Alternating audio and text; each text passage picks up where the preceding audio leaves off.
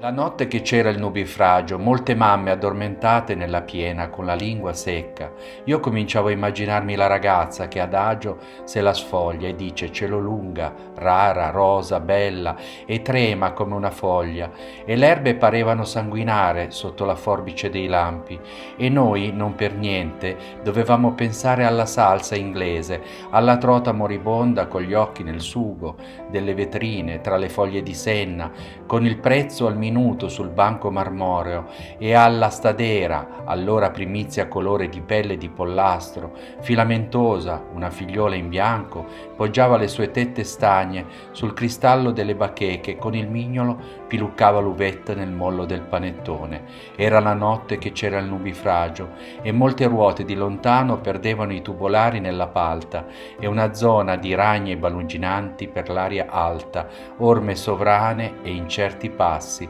sull'immobile, insonnia che divide i morti di qua dai vivi di qua.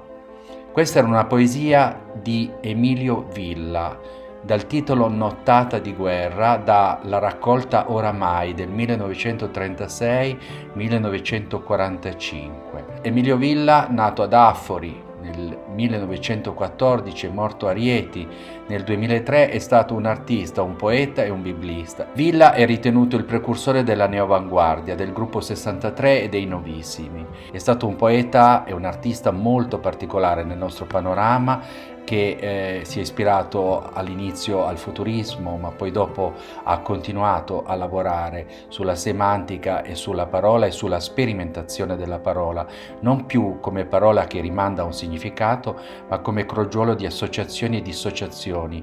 ispirate proprio dalle parole libertà dei futuristi. Buon intervallo a tutti da Antonio Sixti.